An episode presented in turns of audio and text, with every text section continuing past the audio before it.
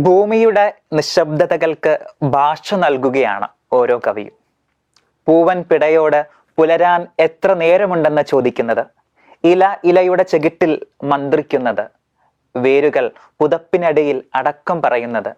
മീൻ മീതേക്ക് വന്ന് കൂട്ടുകാരനെ മുട്ടിയുരുമി പറഞ്ഞ നേരം പോക്ക് കുമിളകളായി ഉയരുന്നത്. കിളി അടുത്ത മരത്തിലെ കിളിയോട് ഉറക്കെ വിളിച്ച് ചോദിക്കുന്നത്. ഉറക്കം മതിയാവാത്ത മരം കോട്ടുവായിടുന്നത് ഇങ്ങനെ ഇങ്ങനെ ഒരു കവിക്ക് മാത്രം വെളിപ്പെടുന്ന കവിക്ക് മാത്രം സ്വന്തമായ ഒരു ലോകമുണ്ട് മറ്റൊരു ലോകമുണ്ട് ഈ ഭൂമിയിൽ.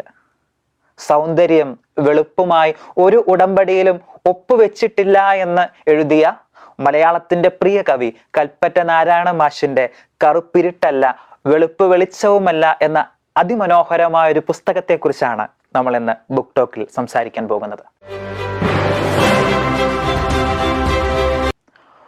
ഭൂമിയിൽ നിന്നും എങ്ങനെയെങ്കിലും രക്ഷപ്പെടുക എന്നതാണ് മനുഷ്യന്റെ ഏറ്റവും അടുത്ത അതിജീവന മാർഗമെന്ന് ചിന്തിക്കുന്നവരുടെ എണ്ണം ഏറി വരുന്ന ഒരു കാലത്തിരുന്നാണ്.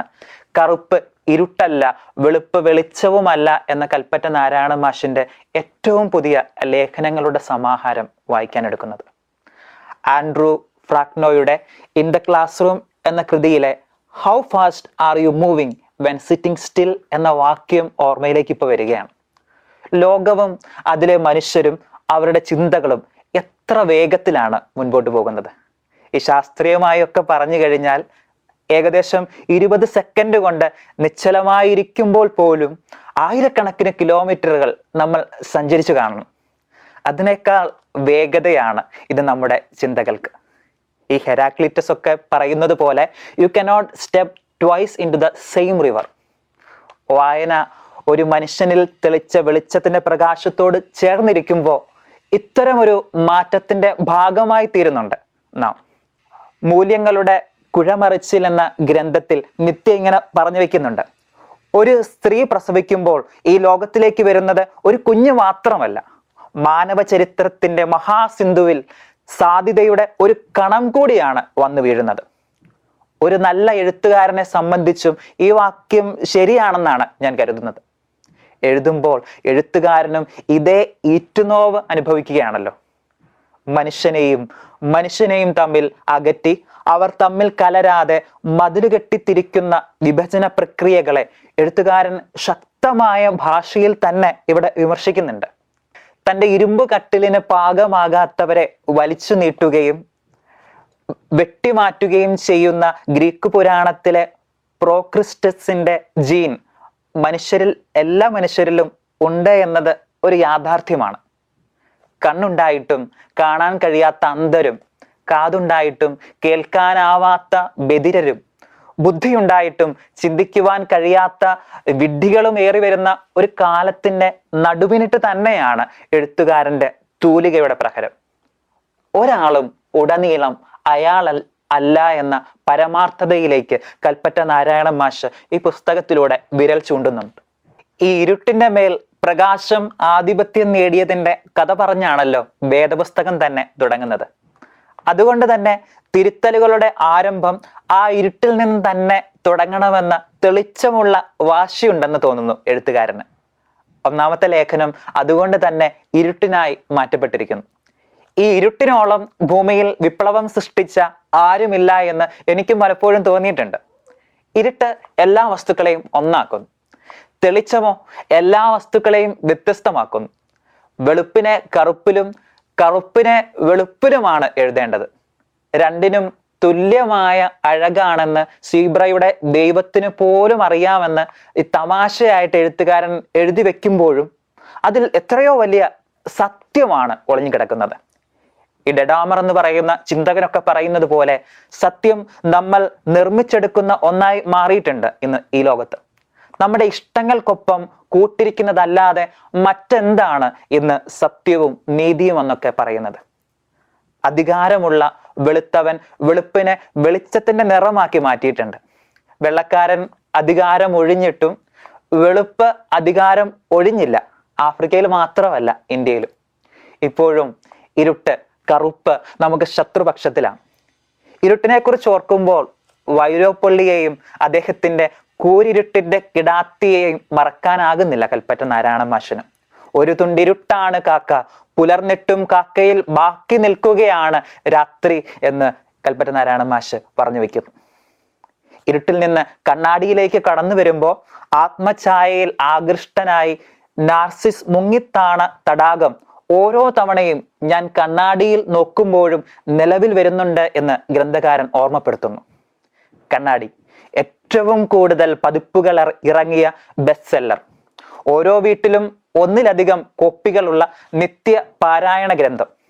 ബൈബിളിനേക്കാൾ സ്തോത്രം ചെയ്യപ്പെട്ട ഉത്തമ ഗ്രന്ഥം. ഈ പ്ലേറ്റോയുടെ അൽഗരി ഓഫ് കേവിനെ പറ്റി കഴിഞ്ഞ സെമ്മിലാണെന്ന് തോന്നുന്നു പഠിച്ചപ്പോൾ. ആളുന്ന അഗ്നിയുടെ പിറകിൽ ഗുഹാഭിത്തിയിൽ പതിഞ്ഞ നിഴലു മാത്രമാണ് സത്യമെന്ന് വിചാരിക്കുന്ന അതേ മനുഷ്യർ തന്നെയാണ് കണ്ണാടി നോക്കുമ്പോഴും നിലവിൽ വരുന്നത് എന്ന് തിരിച്ചറിയുന്നുണ്ട്. എന്തിലും പതിഞ്ഞ തന്റെ നിഴൽ നിഴലിനെ താനാണെന്ന് ധരിച്ച് ഭ്രമിക്കുന്ന ഓരോ നിമിഷവും നാം ഒരു നാർസിസ് ആവുകയാണ്.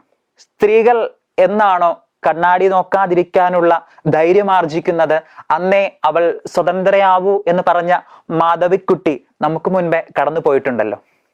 നിഴൽ പിടിച്ചു നിർത്തിയ ഈ രാക്ഷസിയെ വീട്ടുചുമരിൽ തറച്ചതെന്തിന്? ഇപ്പോൾ എന്തിനും ഏതിനും ഈ മൂദേവിയെ മുഖം കാട്ടണം. പുറത്തിറങ്ങാൻ ആദ്യം അവളുടെ ദേഹപരിശോധന കഴിയണം. കാണുന്ന കാണുന്ന മുഖങ്ങളിലെല്ലാം അവൾ ചപ്പിയതിനാൽ ചോര വറ്റിയ മുഖങ്ങളായി തീർന്നിട്ടുണ്ട് എന്ന് കൽപ്പറ്റ നാരായണൻ മാഷ് പറഞ്ഞു വെക്കുന്നു. ഈ ലേഖന ഭാഗത്തിലൂടെ നമ്മൾ ഇനി മുൻപോട്ട് പോകുമ്പോൾ എന്തൊരു ഗംഭീരമായ അനുഭവമാണ് അവനവൻ ആകലെന്ന് എഴുത്തുകാരൻ തെളിയിക്കുന്നത് ഒരു കുഞ്ഞു കഥയിലൂടെയാണ്. നിറഗർഭിണിയായ ഒരു പുലി മേഞ്ചു മേഞ്ഞുകൊണ്ടിരിക്കുന്ന ഒരു ആട്ടിൻ പറ്റത്തിലേക്ക് പതിയിരുന്ന് ചാടുകയായിരുന്നു.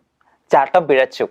വീഴ്ചയുടെ ആഘാതത്തിൽ അത് പ്രസവിക്കുകയും പ്രസവത്തിൽ മരിക്കുകയും ചെയ്തു. ആട്ടിൻപറ്റം പുലിയുടെ അനാഥനായ കുഞ്ഞിനെ കൂടെ കൂറ്റി പോറ്റി വളർത്തി. അത് ആട്ടിൻപറ്റത്തിനൊപ്പം പുല്ല് തിന്നും ആടിനെ പോലെ കരഞ്ഞും ആടിനെ പോലെ മന്ദഗതിയിൽ മേഞ്ഞും ജീവിച്ചു. ഒരു ദിവസം ആട്ടിൻപറ്റത്തിനൊപ്പം മേയുന്ന പുലിക്കുട്ടിയെ ഇര തേടി ഇറങ്ങിയ ഒരു പുലി കണ്ടുമുട്ടുന്നു. പുലിയെ കണ്ടതും ആട്ടിൻപറ്റം ഓടിയകന്നു. പേടിച്ചു വിറച്ച് സ്തംഭിച്ചു നിൽക്കുന്ന പുലിക്കുട്ടിയെ പുലി സമാശ്വസിപ്പിച്ചു. നീ എന്റെ ബന്ധുവാണ്. ആട്ടിൻകുട്ടിയല്ല പുലിക്കുട്ടിയാണ്. വളർന്നു വലുതാകുമ്പോൾ നീ എന്നെ പോലെയാകും. നാം പുല്ലല്ല തിന്നുക. ആടിന്റെയും മുയലിന്റെയും ഇറച്ചിയാണ്. എന്റെ കൂടെ വാ. ഞാൻ നിനക്ക് നിന്നെ കാണിച്ചു തരാമെന്ന് ആ പുലി പറയുന്നുണ്ട്. പുലി പുലിക്കുട്ടിയെ സമീപത്തുള്ള നദിയിലേക്ക് ഇങ്ങനെ നയിക്കുകയാണ്. കരയുടെ അറ്റത്ത് തനിക്കൊപ്പം നിന്ന് താഴെ നദിയിലേക്ക് നോക്കാൻ ആ പുലി ആ പുലിക്കുട്ടിയോട് പറഞ്ഞു. പുലിക്കുട്ടി ചെറുതെങ്കിലും കാഴ്ചയിൽ പുലിയെ പോലെ ഇരിക്കുന്ന പുലിയെ പോലെ ഇരിക്കുന്ന തന്റെ പ്രതിബിംബത്തെ ആ ജലത്തിൽ കാണുന്നുണ്ട്. പുലിയായി മാറുന്നതിന്റെ ചൊടി തന്റെ ദേഹത്തിലേക്ക് വ്യാപിക്കുന്നത് അവൻ അപ്പോൾ അനുഭവിച്ചറിയുന്നു. ആ നിമിഷം ഈ പുലി ഈ വലിയ പുലി ഒരു മുയലിനെ വേട്ടയാടിക്കൊണ്ട് ഈ കുഞ്ഞു പുലിയുടെ കയ്യിലേക്ക് കൊടുക്കുകയാണ്. പുല്ല് തിന്ന് ശീലിച്ച പുലി ആദ്യമായി മാംസത്തിന്റെ സ്വാദ് അറിയുന്നു. എന്തൊരു അപാരമായ ഒരു സ്വാദാണത്. അതിന്റെ ഉടലാകെ ത്രസിച്ചു. അത് ഒരു പുലിയായി രൂപാന്തരപ്പെട്ടു. ഇതുപോലെ നമ്മുടെ ഉള്ളിലെ സാധ്യതകളെ ചിലപ്പോഴൊക്കെ നമ്മൾ ആട്ടിൻകുട്ടിയെ പോലെ ആയിരിക്കാം വളർത്തുന്നത്. നമ്മുടെ ഉള്ളിലെ നമ്മളെ തന്നെ നമ്മൾ തിരിച്ചറിയുമ്പോൾ ഒരു പുലിക്കുട്ടിയായി നമ്മൾ രൂപാന്തരപ്പെടുകയാണ് എന്ന് തെളിച്ചമുള്ള ഒരു വെളിച്ചം ഈ കൽപ്പറ്റ നാരായണൻ മാഷ് നമ്മുടെ മുമ്പിലേക്ക് ഇടുകയാണ്. എന്തൊരു ഗംഭീരമായ അനുഭവമാണല്ലേ അവനവൻ ആകൽ. ഇതുപോലെ എന്തുമാത്രം വിപ്ലവാത്മകമായ നമ്മുടെ മനസ്സിനെയൊക്കെ വീണ്ടും പരിവർത്തനങ്ങൾക്ക് വിധേയമാക്കുന്ന ചിന്തകളാണ് കൽപ്പറ്റ നാരായണൻ മാഷ് ഈ പുസ്തകത്തിൽ പങ്കുവെക്കുന്നതെന്ന് സ്ത്രീ അവസ്ഥയിൽ നിന്നും സ്ത്രീ സീതയെ മനുഷ്യാവസ്ഥയുടെ തന്നെ പ്രതിരൂപമാക്കിയ കുമാരനാശാനെ നമ്മൾ ഈ കൽപ്പറ്റ നാരായണ മാഷന്റെ പുസ്തകത്തിൽ കണ്ടുമുട്ടുന്നുണ്ട്. എം ടിയുടെ ഇരുട്ടിന്റെ ആത്മാവ് തൊട്ടറിഞ്ഞ രാത്രി ഈ പുസ്തകത്തിൽ കാണുന്നുണ്ട്. പ്രാണൻ പണയം വെച്ചുള്ള എഴുത്തു മാത്രം എഴുതുവാൻ വാശിയുണ്ടായിരുന്ന ഒരു കോവിലനെ നമ്മൾ ഈ പുസ്തകത്തിൽ കണ്ടുമുട്ടുന്നു. മാധവിക്കുട്ടി കാരൂർ. അങ്ങനെ അങ്ങനെ എന്തുമാത്രം തെളിച്ചമുള്ള എഴുത്തുകാരിലൂടെ ഈ കൽപ്പറ്റ നാരായണ മാഷ് വായനക്കാരനെ നയിച്ചുകൊണ്ട് പോവുകയാണ്. അങ്ങനെ മുഴുവൻ ചിന്തകളിലും സംഭവിക്കുന്ന ഒരു വിപ്ലവമായി മാറുകയാണ് കൽപ്പറ്റ നാരായണ മാഷിന്റെ കറുപ്പ് ഇരുട്ടല്ല വെളുപ്പ് വെളിച്ചവുമല്ല എന്ന ഈ പുസ്തകം. ജീവിതത്തിൽ ഒരിക്കലെങ്കിലും നമ്മൾ തീർച്ചയായും വായിച്ചിരിക്കേണ്ട ഒരു പുസ്തകം തന്നെയാണ് ഈ പുസ്തകം. ബുക്ക് ടോക്കിന്റെ മറ്റൊരു അധ്യായത്തിൽ മറ്റൊരു പുസ്തകവുമായി കണ്ടുമുട്ടാമെന്ന പ്രതീക്ഷയോടെ വിടവാകുന്നു നന്ദി.